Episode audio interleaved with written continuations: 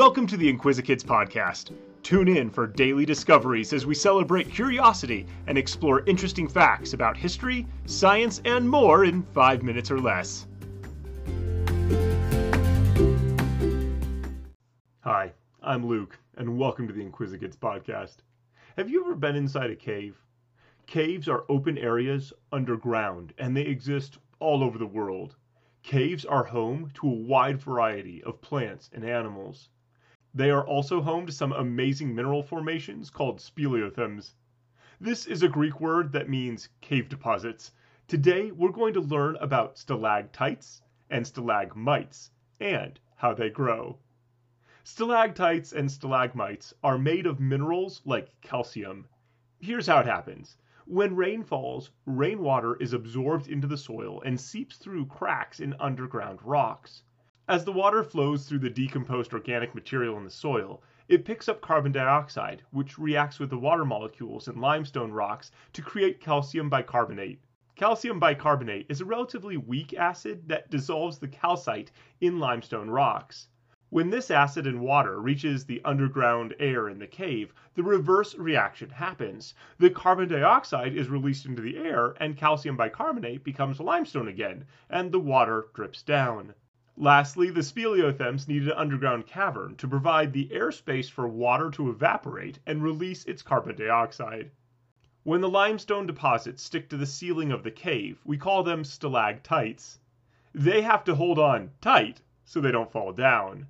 As the water drips off the ceiling, it leaves behind molecules of limestone, and after a long time a hollow tube is created with a pointed tip that the water droplets drip from. If there is too much airflow or wind, the drops get knocked off quickly and no stalactite forms. When the water drips down with the calcium molecules still in it, the limestone can build up in mounds on the cave floor. These formations are called stalagmites. If they're very patient, they might reach the ceiling. Stalagmites can grow whether or not there is a stalactite above.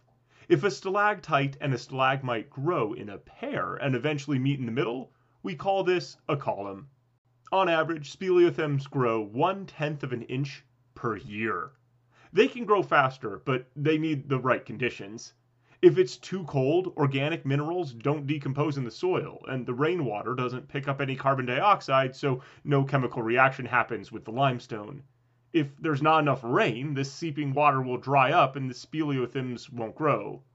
Speleothems can be different colors depending on what extra minerals they pick up from the soil above. Calcite is white, but iron makes them look red or orange. They can also take on a variety of shapes, depending on whether water seeps down a wall, straight down from the ceiling, drips sideways due to wind, or splashes when it hits the floor.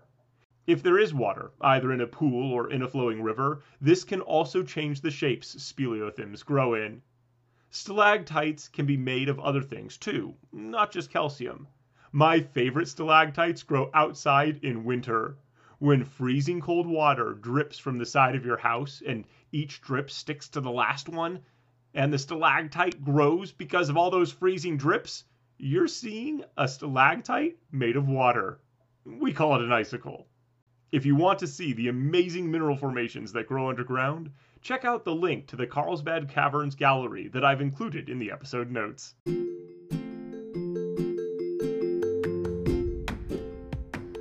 Thanks for tuning in to the Inquisikids podcast. If you want to see the sources we used for this episode or send us some listener mail, you can find links in the episode description.